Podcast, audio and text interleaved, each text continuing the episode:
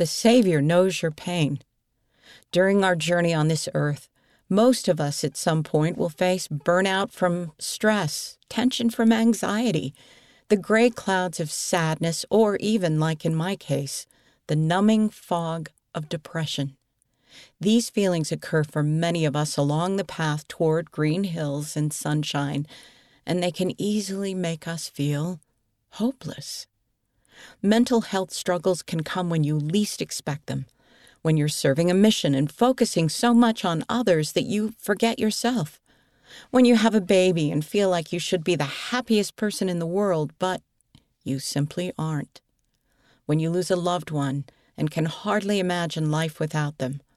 Or even when everything seems to be going well, but you have an overwhelming feeling that you're not okay. These are moments when we need to fill our lives with the peacefulness of Jesus Christ's never ending love. Our Savior is always there. Even when we feel abandoned or lost, He has felt our pain and knows how to help. Don't be afraid to reach out. Part of Heavenly Father's plan is to love and care for one another. See Mosiah chapter 18, verse 21. And that's what this month's section is about overcoming mental health challenges by reaching out to others, especially the Savior. You are loved.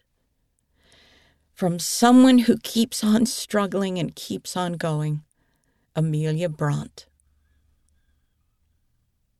End of the article. The Savior Knows Your Pain by Amelia Bront. Read by Jane Wise.